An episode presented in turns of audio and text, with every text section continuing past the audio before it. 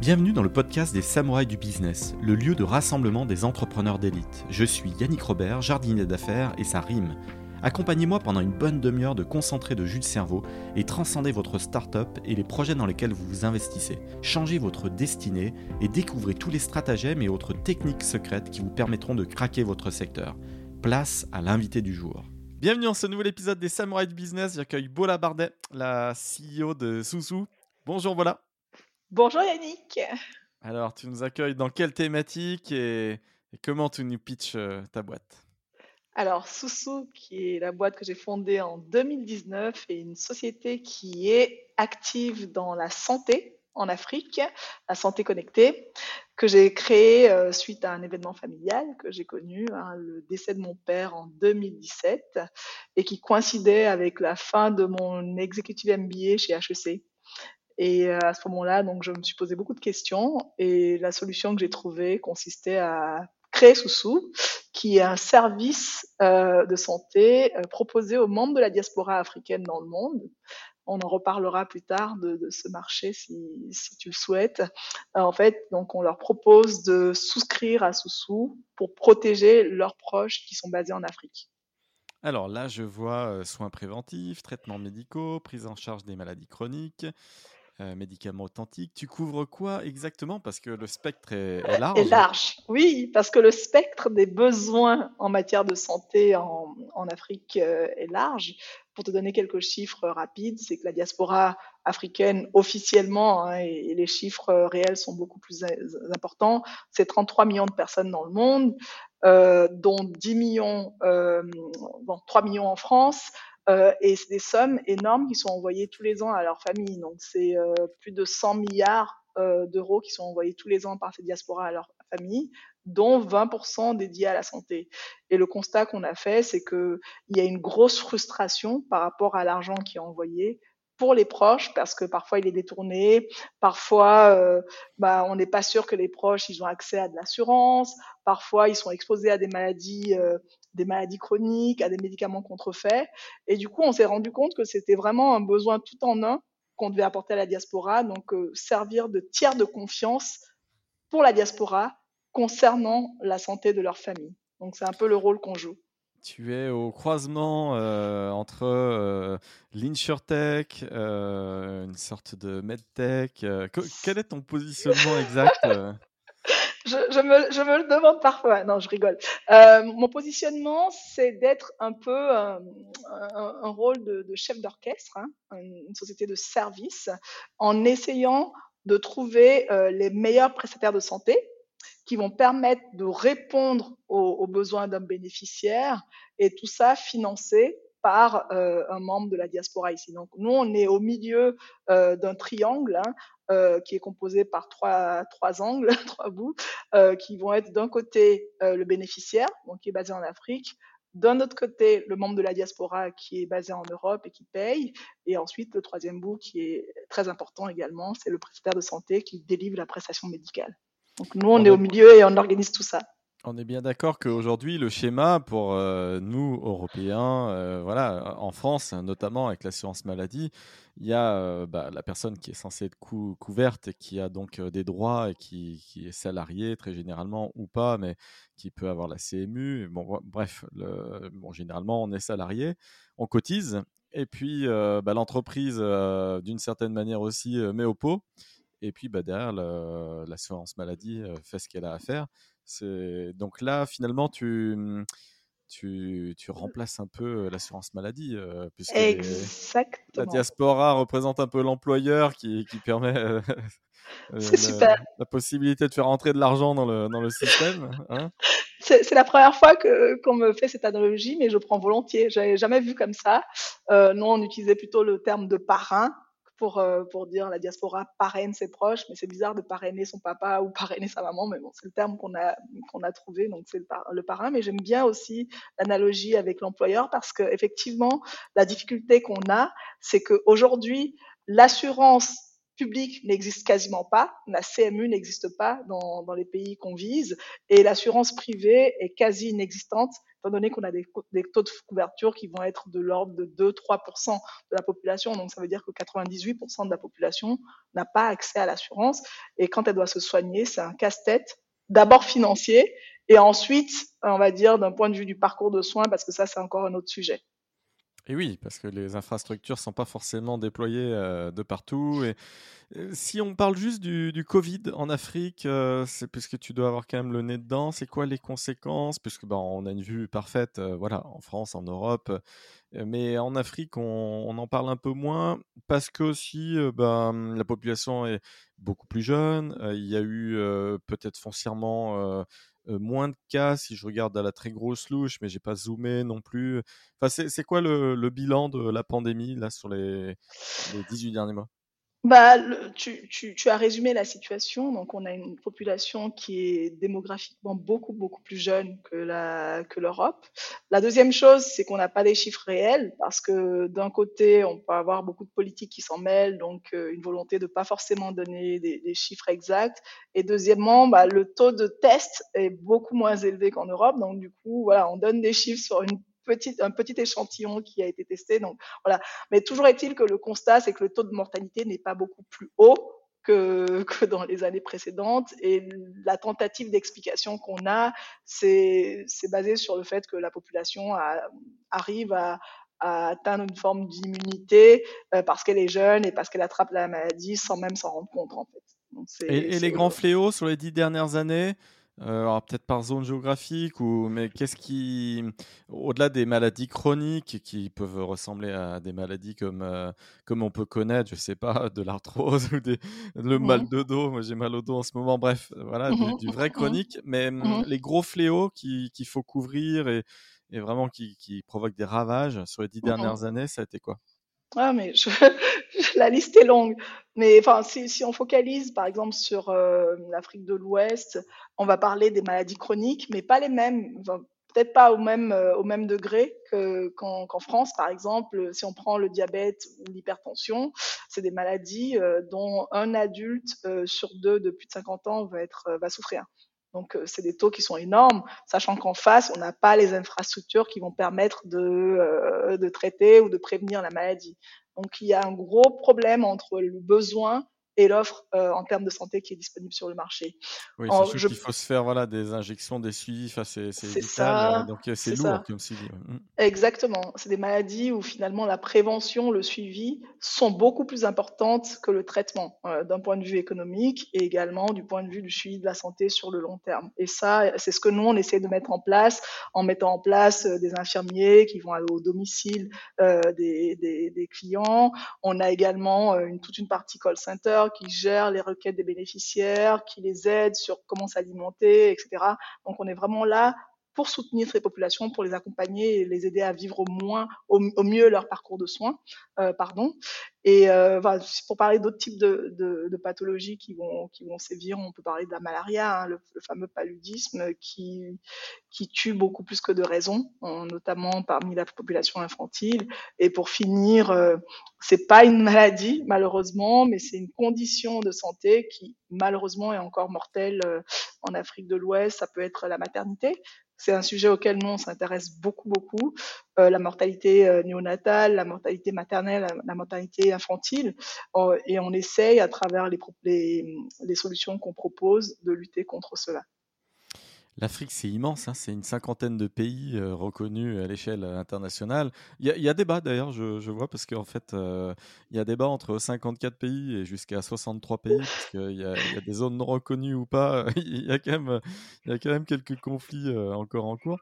mais au-delà de ce débat, comment on couvre un territoire aussi grand? Comment on peut subvenir aux besoins? Alors, on doit commencer à un moment donné par une petite zone, bien la couvrir, mmh étendre. Toi, tu as démarré comment? Quelles, sont tes ambitions après pour le futur? C'est pas mmh. simple. Hein mmh, mmh. Euh, c'est une très bonne question. On, constate déjà euh, une, grosse différence en matière de couverture de santé, d'offres de santé euh, entre les zones urbaines et les zones rurales. Donc c'est comme le, phénomène des déserts médicaux dont on parle en France, hein, c'est x 10 grosso modo. Euh, et du coup, donc nous notre approche elle est double. La première, c'est effectivement de pénétrer, un pays à travers les zones urbaines ou périurbaines où on va avoir une offre médicale qui va être qualitative, où on va pouvoir servir les bénéficiaires à travers ce réseau, ce maillage local qui sera plutôt qualitatif, on va dire. Et ensuite, la deuxième approche, évidemment, c'est à travers la e-santé, qui pour nous est un levier hyper fort qui nous permet d'apporter la santé dans des régions euh, beaucoup plus reculées à travers la télémédecine et à travers d'autres types de technologies euh, de e-santé. Donc c'est quelque chose qui, qui pour nous a, a, un pouvoir extrêmement fort aujourd'hui. La visio, il y a eu un essor de la visio, des téléconsultations comme ça, euh, euh, grâce à des grandes plateformes en, France, notamment pendant la pandémie. Est-ce que c'est un outil qui peut permettre de scaler comme ça, de, résoudre des, problèmes? En même temps, bah, il faut une réception euh, de qualité, il faut. À la limite, il y a beaucoup de, téléphones portables quand même en Afrique. Alors la 4G est peut-être pas déployée partout quand même, donc ça pose un problème pour la visio. Donc, enfin, c'est quoi le, le sujet de la visio en Afrique? Bah, le sujet de la visio, c'est que effectivement, euh, le taux de pénétration des smartphones est très très élevé. Hein, donc, euh, on, dit que euh, l'Afrique a largement rattrapé son retard en matière de smartphones. Évidemment, en, en termes de, euh, de, téléphones un peu plus low cost hein, que des, des, iPhones, avec des marques un peu chinoises et tout ça qui ont, qui ont pu augmenter, augmenter la pénétration des, des smartphones sur, sur les marchés aussi bien urbains que, que, que, ruraux. Donc, ce qui fait que c'est un avantage. L'inconvénient qu'on va avoir, effectivement, ça va être le niveau de connectivité euh, dans, à travers les régions et ça va être également le prix de la data. Le prix de la data est encore un gros, gros problème. C'est encore cher, euh, pas, suffisamment accessible à la population. Et il y a des solutions de contournement qui ont été mises en place, comme des technologies type USSD. Ça ne parle pas à beaucoup de gens en, en France, mais c'est des technologies qui permettent d'offrir du service euh, digital euh, à des populations sans avoir accès à, à une connexion Internet. Donc, c'est des choses un peu qu'on peut, qu'on peut utiliser aujourd'hui.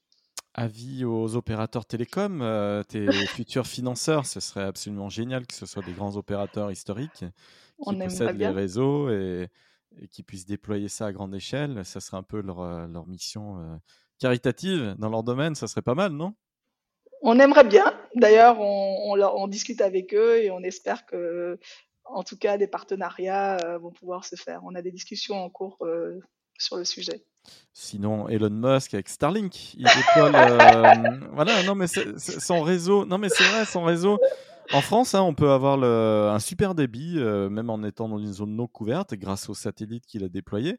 C'est opérationnel en France pour 100 euros par mois, sans faire la publicité de Starlink, mais c'est quand même ça l'avenir, euh, sans avoir à déployer des antennes, des, des voilà, des, infrastructures sur place. Boum, le, le réseau satellite, euh, je l'espère, aura une vocation un peu caritative dans le futur aussi, puisqu'il sera déployé autant aider ceux qui en ont besoin, notamment pour des, des raisons de santé, des, des, choses vitales. Quoi. Enfin, non, c'est, un vrai sujet euh, Si tu connais quelqu'un qui le connaît, qui connaît quelqu'un qui le connaît. comment tu as inventé ta, ta marque? Ça vient d'où? Il doit y avoir euh, une, une, étymologie très précise. Euh, d'où vient Soussou Tout à fait. Alors, Soussou, ça veut dire solidarité en Yoruba. Euh, Yoruba, c'est ma langue maternelle. Je suis, j'ai oublié de le dire, je suis d'origine du Bénin et de nationalité française. Et je vis en Suisse. Bon, c'est un peu compliqué, mais bon. Voilà. et... Tu diras pourquoi la Suisse. Euh. je, te, je, te, le dirai plus tard. Et, et, donc, Soussou, en Yoruba, ça veut dire solidarité. Et c'est un terme qui est utilisé pour euh, décrire les tontines. Je ne sais pas si ça te parle. Ah oui, les tontines, bien entendu. bah oui, c'est un petit peu les étrennes. Euh, c'est le crowdfunding euh, avant l'heure.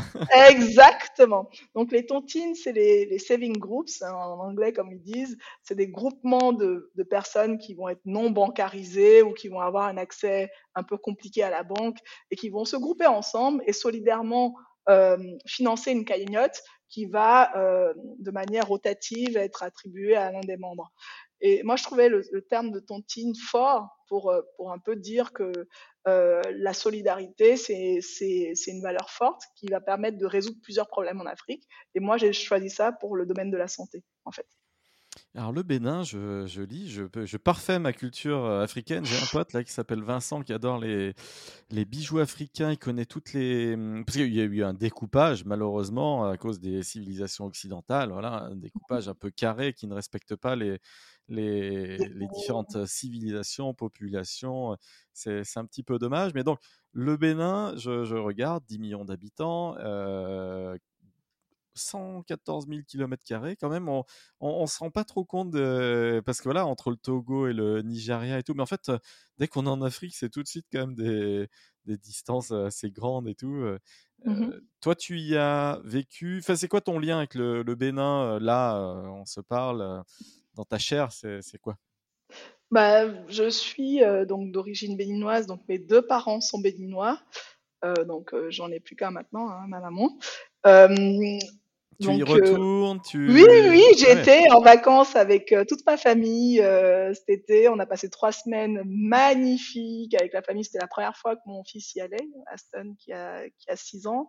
Donc, il était tout content de découvrir ses cousins qu'il n'avait jamais vus, à part par FaceTime, évidemment. Et, et, donc, ouais, je suis encore très, très attachée. J'ai vécu au Bénin hein, euh, toute mon enfance parce que, en fait, je suis née en France.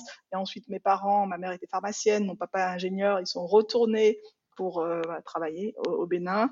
Et euh, moi, j'avais la nationalité française et je suis revenue en France après le bac.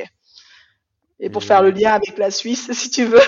Pour, un, grand pôle, un grand pôle qui s'appelle Cotonou, c'est ça la grande ville. Euh, donc, Exactement. 1,2 million d'habitants sur les. Donc 12% du territoire. c'est ça, c'est la capitale économique du Bénin. et, et, euh, et, alors, ta volonté de faire un projet avec l'Afrique, parce que, ben voilà, je, je mmh vois, tu, tu, as fait HEC, tu, tu, tu as peut-être brossé plein de, de projets. Enfin, tu t'es passé par JP Morgan, Richemont. Mmh. Mmh euh, alors Richemont, c'est peut-être ça, le côté un peu suisse euh, et luxe. Exactement. c'est comme ça que je suis arrivé en Suisse. mais mais euh, ce, ce, ce, projet avec l'Afrique, d'où il vient, comment il est né, j'ai l'impression que c'est une sorte d'atavisme, c'est-à-dire, ben voilà, tu, tu, as des racines en France et en même temps tu à un moment donné on se réveille on, on vieillit tous et on se dit tiens quel impact je peux avoir dans la vie? C'est ça le, la réflexion c'est exactement ça. C'est une coïncidence entre plusieurs euh, faits. Donc, euh, ce moment autour de 30, 30, 32 ans, 30, la trentaine. Oh, sans révéler son âge, hein, les voilà. jamais l'âge. Hein. bon, je m'en fous un peu, mais bon, on va dire qu'on va pas le révéler. Donc voilà, autour de la trentaine, où je me dis que voilà, je suis fatiguée de, de faire du consulting, de travailler dans le domaine bancaire, euh, les banques privées, où voilà, tu gères l'argent de ces millionnaires. Et j'avais envie d'autre chose, j'avais envie de sens, j'avais envie d'Afrique, mais je savais pas par quel bout prendre le truc parce que j'avais jamais travaillé en Afrique. J'étais allée pour les vacances, voir ma famille et tout ça, à qui je parlais tout le temps. Mais sur le côté professionnel, je sentais que c'était pour moi le moment. Mais je savais pas par quel bout prendre ça. Et du coup, je me suis dit, bah, je vais faire un MBA et réfléchir pendant ce temps-là. Et j'ai choisi HEC précisément parce qu'il y a une grosse, grosse communauté africaine hein, dans, dans l'exécutif MBA de HEC. Je me suis dit, je vais, je vais, me créer mon réseau comme ça et voilà, de fil en aiguille, euh, je vais un peu m'intéresser à ce qui s'y passe et, et, voilà, nourrir un peu ma réflexion par là. Donc c'est ce que je faisais. Et, il y a et le projet est né pendant, euh, pendant le MBA parce que brainstorming, euh, rencontre avec des gens. Hein? Tout à fait. Donc au départ, je me suis un peu perdue hein, dans plusieurs sujets, j'ai essayé des choses et tout ça. Et en décembre euh, 2017, donc il y a eu mon papa qui a fait son, il a eu son problème cardiaque et puis il est décédé. Et c'était la coïncidence avec le capstone. Euh, le capstone qui est un projet de fin d'études de HEC. Je me suis dit bon, tant qu'à faire, euh, autant transformer ce sujet triste en, en, un sujet de réflexion si je peux apporter quelque chose. Et c'est comme ça que Soussou a réellement démarré, donc comme un projet de fin d'études chez HEC. Et après, voilà, en creusant, je me suis dit, bah, ça peut être plus qu'un sujet de fin d'études. Déjà, il y a un marché qui est, disponible et qui est là et, qui en demande d'une telle offre. Et, donc, pourquoi pas? Et donc, je me suis lancée. J'ai commencé à travailler sur le sujet vers la mi-2018, donc euh, une fois que j'étais diplômée HEC, et euh, lancé euh, concrètement la boîte euh, en début 2019. Il fallait réussir quel challenge pour, euh, pour être dans les temps de passage et, s'assurer de délivrer un vrai service et, que ça soit fonctionnel? Qu'est-ce qu'il fallait réunir? Hmm. euh, La première chose, c'est le réseau médical. Hein, c'est le plus compliqué. C'est vraiment un peu. Je, dis toujours que nous, on est un organisme euh, médico-financier, pas juste médical, parce que le juste médical ne fonctionne pas. On, a une équation à trois inconnus à, résoudre, qui est d'apporter un service de qualité, d'accord, euh, à un tarif abordable et à travers des professionnels de, santé qui sont, euh, on va dire, euh, compétents sur le marché.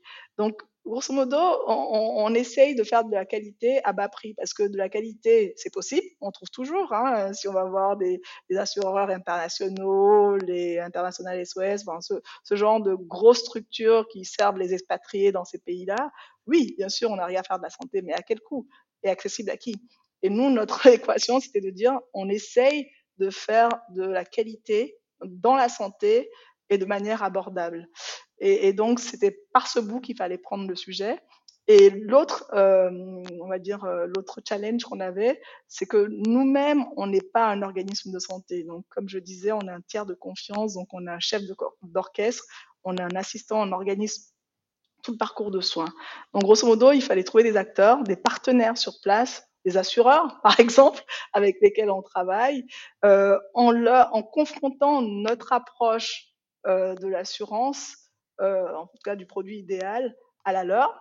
Et donc, il a fallu que chacun fasse un pas vers l'autre pour arriver à faire un produit qui réponde à peu près à la demande du marché. Mais c'était pas si évident que ça au départ. Vraiment et, pas. Et les aspects actuariels, parce que finalement, tu offres euh, un service, voilà, y a, on paye un abonnement, euh, mais, mais la sinistralité, hein, c'est un peu comme Bien ça. Bien sûr. Que, comment on la gère et que, enfin voilà, c'est des calculs statistiques en prenant euh, des tables euh, liées à l'âge, liées à plein de choses, euh, le contexte sur place, mais comme comme euh, bah voilà, il y, y, a plein de contextes différents en Afrique.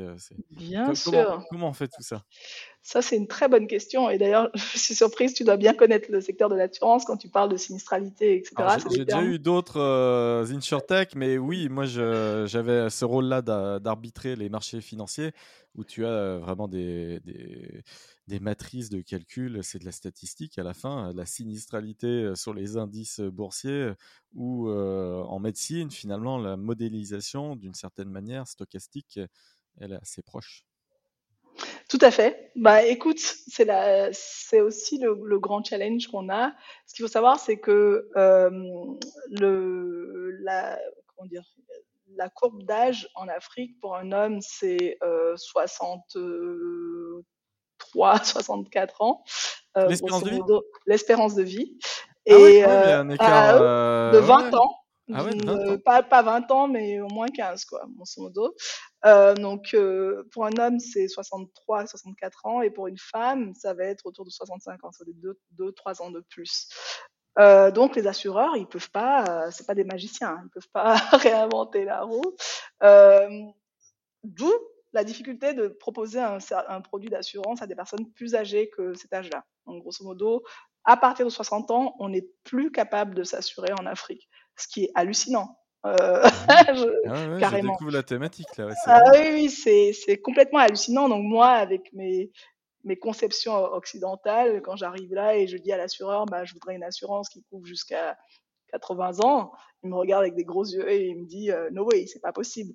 Donc on, on, a coupé la poire en deux et on est arrivé à 70 ans. Okay. Mais voilà, c'est le type de problématique qu'on va avoir par rapport aux réalités locales qui vont être complètement différentes. On a également des régulateurs locaux qui, en raison de plusieurs problématiques, par exemple, les gens n'ont pas d'adresse, hein, les gens n'ont pas de domicile, enfin on adresse, euh, je sais pas, 1 rue François 1er, on n'a pas ça dans nos pays en général. Donc ouais, ouais. quand euh, un client souscrit un contrat chez toi, tu veux qu'il te paye cash parce que tu sais pas où aller le chercher si, si oui. pas payé. Donc c'est le type de problématique qu'on va avoir et pour nous c'était juste pas possible. En France, on a le paiement fractionné, on a le paiement euh, pay, euh, pay later, on a tout ça. on a les différents moyens de paiement qui sont à disposition. Et quand on arrive à un assureur et qu'on lui dit, bah, on aimerait que l'assurance dure sur 12 mois et que ce soit payé mensuellement, il nous regarde comme si on était des, des extraterrestres. Quoi. Donc c'est le genre de réalité où on a dû effectivement nous s'adapter localement et où on a essayé également de faire progresser les mentalités pour proposer une offre qui fit un peu plus euh, les besoins du marché, voilà, tout simplement. Et les prestataires de paiement, comment on peut euh, couvrir les, la cinquantaine de pays euh, africains? Parce que c'est un casse-tête, là encore. Euh, chacun doit avoir des protocoles de paiement particuliers. Ou... Comment on fait cette partie bah, Aujourd'hui, on a en Europe, on va avoir du Stripe, enfin, je ne vais pas les citer, mais la Poste et tout ça. On a les équivalents en Afrique, c'est-à-dire des opérateurs de paiement globaux à l'échelle africaine, euh, panafricain, voilà, euh, tels que Orange, euh, tels que MTN, voilà, il y a un américain qui arrive qui s'appelle Wave, euh, qui propose un service qui s'appelle le Mobile Money, qui cartonne aujourd'hui et qui et où les Africains sont en, effet en avance sur le continent européen, qui permet à l'aide d'un téléphone portable sans connexion Internet d'effectuer des transactions financières, donc euh, payer euh, un opérateur, un service, euh, transférer de l'argent, retirer de l'argent. Et ça, c'est super fort parce que ça a permis d'apporter des solutions d'inclusion financière à des populations qui autrement sont non bancarisées, n'ont pas accès à la banque. Par exemple, Orange. Peut payer par SMS. Euh... C'est ça. Ouais. Hmm. C'est, c'est, enfin, c'est pas l'SMS, c'est le USSD en fait. C'est des codes euh, ouais. un peu barbares. C'est pas, c'est pas super oui, sexy. Voilà, hein. c'est des codes qu'on doit taper et puis ça envoie la transaction. Quoi. Mais c'est, c'est, c'est barbare. Mais ça, ça, permet, ça marche, mais du feu de Dieu, du feu de Dieu. Quand on prend des opérateurs comme Orange euh, en Afrique de l'Ouest, ils sont leaders sur ce type de technologie là et je crois qu'il drive pas mal euh, le chiffre d'affaires euh, d'Orange au niveau même mondial par rapport à ça tant qu'il y a de l'usage, hein, la techno, Bien sûr. ça sert à rien d'être dans l'intelligence artificielle. Il suffit juste de s'échanger des, des, bouts de code et que ça marche très bien aussi, tu vois. C'est clair. Ah, mais c'est clair. Quand tu parles de Elon Musk qui va sur la Lune, je pense qu'il y a beaucoup, beaucoup de problèmes qu'il pourrait résoudre sur Terre de manière très, très simple déjà. Ouais, ouais, ouais. Le délire là sur aller s'implanter à Mars, sur Mars et tout ça, ça est un peu lié au budget militaire parce que 500 milliards de dollars de dépenses militaires. Euh, qui sont potentiellement allouables à des acteurs privés. Et donc, euh, il y a un gros enjeu euh, militaire dans, dans, dans notre ciel. Et donc, ces enjeux de, de, satellites à envoyer et donc de lanceurs. Et finalement, ces opérateurs, que ce soit SpaceX et, consorts, hein, il y a Virgin Galactic qui fait ses petits voyages touristiques et il y a Jeff Bezos qui fait aussi quelques petites fusées. Mais ces gens-là, en fait, font rêver de Mars, mais c'est juste pour bien se positionner sur ces appels d'offres euh, et ces dépenses militaires à hauteur de 500 milliards de, dollars annuels. annuels. Et donc voilà, c'est un marché comme un autre et, et, Mars est, le marketing pour prouver que c'est comme ça. Bon, mais effectivement, il y a des sujets plus sérieux, à mon avis, à couvrir que, que de juste avoir, je ne sais pas combien de milliers de satellites dans notre ciel pour bah voilà, surveiller telle ou telle personne euh, en live. Euh, mmh un peu dommage. C'est comme ça. le, le, projet, tu, ton ambition, euh, tu as gagné quand? Tu, tu, as atteint quoi quand tu wow. te dis que tu as, as, totalement réussi ton, ton aventure? Alors aujourd'hui, euh, tu vois, on a, on a fait une année, on voulait aller très vite, hein. on a démarré en 2019, mais on a lancé commercialement le service en 2020, début 2020, tu imagines, euh, trois mois avant, avant le Covid sur la Côte d'Ivoire, et, et, on a un peu été ralenti par certaines difficultés, notamment euh, financières, hein, le, le, nerf de la guerre pour les, les startups. Aujourd'hui, bon, ça va, on a pu faire euh, de petites levées de fonds, et Combien, on quel montant? 2 millions d'euros. ah bah c'est voilà. bon, bravo. Merci, mais on, on, en prépare une, une prochaine. Et euh, l'idée pour nous, c'est de proposer le service dans le maximum de pays d'Afrique possible. C'est-à-dire qu'aujourd'hui, encore en prenant l'angle diaspora, c'est de proposer euh, à n'importe quelle diaspora africaine euh, en France ou dans le monde la possibilité de souscrire à Soussou pour son papa, sa maman, son fils, euh, sa grand-mère, n'importe qui. Donc c'est la difficulté qu'on a aujourd'hui parce qu'on se rend compte qu'il y a une énorme demande, mais opérationnellement, on n'arrive pas à suivre euh, dans le rythme de lancement euh, des pays. Et, alors, est-ce qu'il y a des partenariats stratégiques? Et peut-être que des CEO qui nous entendent vont, saisir la perche Quel partenariat tu, et quel acteur tu, tu pourrais mobiliser là? Alors, bah, évidemment, nous, on, encore une fois, le nerf de la guerre pour nous, c'est, il y en a deux, hein. c'est le réseau médical et c'est la tech. Donc, euh, s'il y a des acteurs qui sont actifs dans les réseaux médicaux, qui ont des chaînes de réseaux médicaux en Afrique, donc c'est ce que nous, on essaie de, de, mettre en place, des réseaux médicaux qualitatifs à travers l'Afrique, euh, avec des solutions d'inclusion financière, hein, de financement participatif, collectif par les membres de la famille. Donc, c'est ce qu'on essaie de mettre en place. Donc, des acteurs actifs dans ce domaine-là, on, est prêt à discuter avec eux. Et la deuxième partie, évidemment, c'est sur la partie euh, MedTech, qui est extrêmement importante pour nous. C'est à travers la technologie d'apporter l'accès à la santé dans des régions un peu plus, euh, un peu plus compliquées. Eh oui. Mmh. Parce que la télémédecine aujourd'hui à la française ne fonctionnera pas euh, dans un village au nord de la Côte d'Ivoire. Ah oui, ah ouais. Ouais, bah, du coup, c'est pas simple alors. Voilà, ce serait simple, ce serait trop simple sinon. J'aime bien, bien l'expression. Est-ce que tu es à la recherche de, de talents Est-ce que tu recrutes Complètement, complètement. Donc aujourd'hui, on est une équipe qui est divisée sur trois pays. Bon, on a lancé un nouveau pays là il y a seulement euh, une semaine. Donc entre la France et la Côte d'Ivoire, on est une vingtaine. Et en France, aujourd'hui, on a des postes ouverts. On, a juste embauché une COO et on se réjouit de son démarrage en, janvier.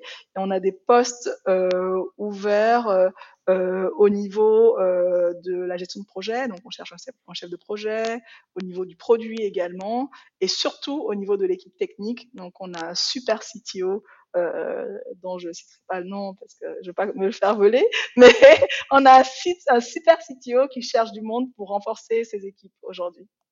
Eh ben, écoute, euh, j'ai son nom, je suis sur LinkedIn, je ne le citerai pas, je, je le garde. Et vous êtes, vous êtes une quarantaine hein, déjà, euh, c'est ça le...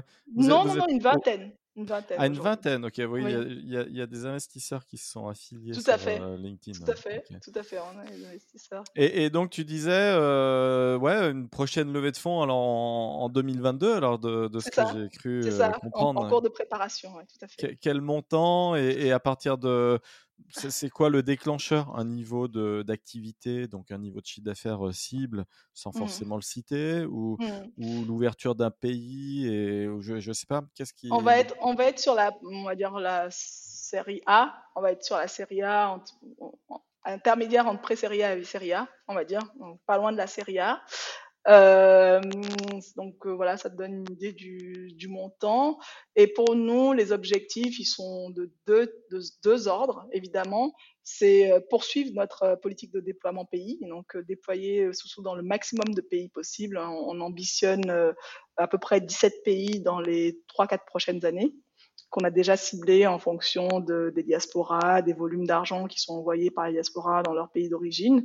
Et le deuxième objectif, c'est de développer euh, donc finaliser le développement de cette plateforme. Finaliser, c'est un gros mot parce qu'on finalise jamais, mais de d'étendre le développement de, de, cette plateforme de manière à pouvoir euh, continuer à apporter des services de euh, de e-santé et de jouer notre rôle d'intermédiaire entre le bénéficiaire, la diaspora, le prestataire de santé, sachant que chacun a des besoins spécifiques pour pouvoir en fait euh, jouir ou délivrer le service de la, meilleure manière possible.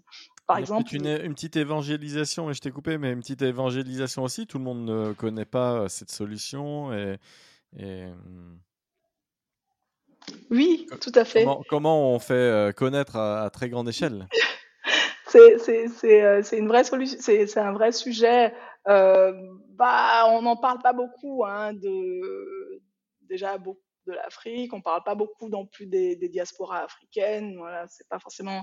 Et pourtant, c'est, je euh, même d'un point de vue purement opportuniste et purement économique, c'est un marché. Grosso modo, on parle de 100 millions milliards pardon, d'euros qui, sont envoyés par an et avec des vrais besoins qui sont identifiés et qui sont, à mon avis, euh, réplicables, les solutions réplicables sont possibles dans ces, dans ces différentes diasporas.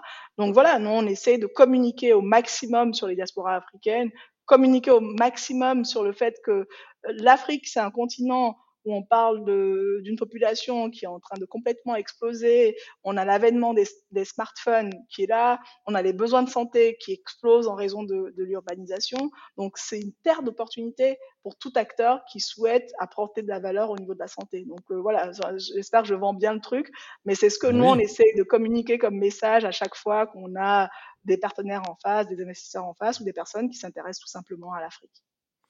Eh ben voilà, merci pour cette belle énergie, ce projet Impact, euh, tout ce que tu y injectes euh, de, bonnes ondes. Voilà, ça fait vraiment sens, sociétalement parlant, et c'est une vraie aide. Et, et, puis en plus, je perçois bien là, les, tous les enjeux. Et donc, euh, ouais, un super, un super projet. J'espère que tu feras une belle série A. J'ai hâte de, connaître l'aventure en 2022. Merci. Et puis, voilà, bah, je, te, je te remercie. Passe de bonnes fêtes de fin d'année. Toi aussi. Et merci pour l'invitation à ton podcast. C'était un super moment. Eh ben, moi, pareil. Merci, voilà. À bientôt. Merci, Yannick. Si, vous avez aimé l'épisode, mettez une bonne note et puis relayez-le auprès de vos amis. Et la croissance du podcast est, en furie. Et donc, ça, ça fait super plaisir.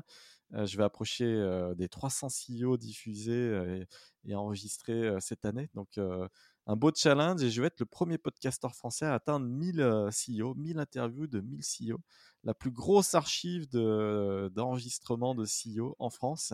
Et factuellement, je suis le plus dynamique cette année en catégorie business. Je suis celui qui a interviewé le plus de CEO. J'ai au moins ce record, à charge de me démontrer le contraire mais de tout ce que j'ai vu. Je me trompe peut-être, hein, mais j'ai quand même essayé de vérifier au plus finement. Je suis le numéro un en nombre d'épisodes et très bientôt, je l'espère, en, trafic. Je me donne euh, trois ans pour être le numéro un en trafic sur la, sur la catégorie business, voilà, sachant qu'il y a du lourd. Donc, euh, on est là pour compétiter. Merci, euh, Bola. À très vite et à très bientôt. Merci, Yannick. À bientôt. Au revoir.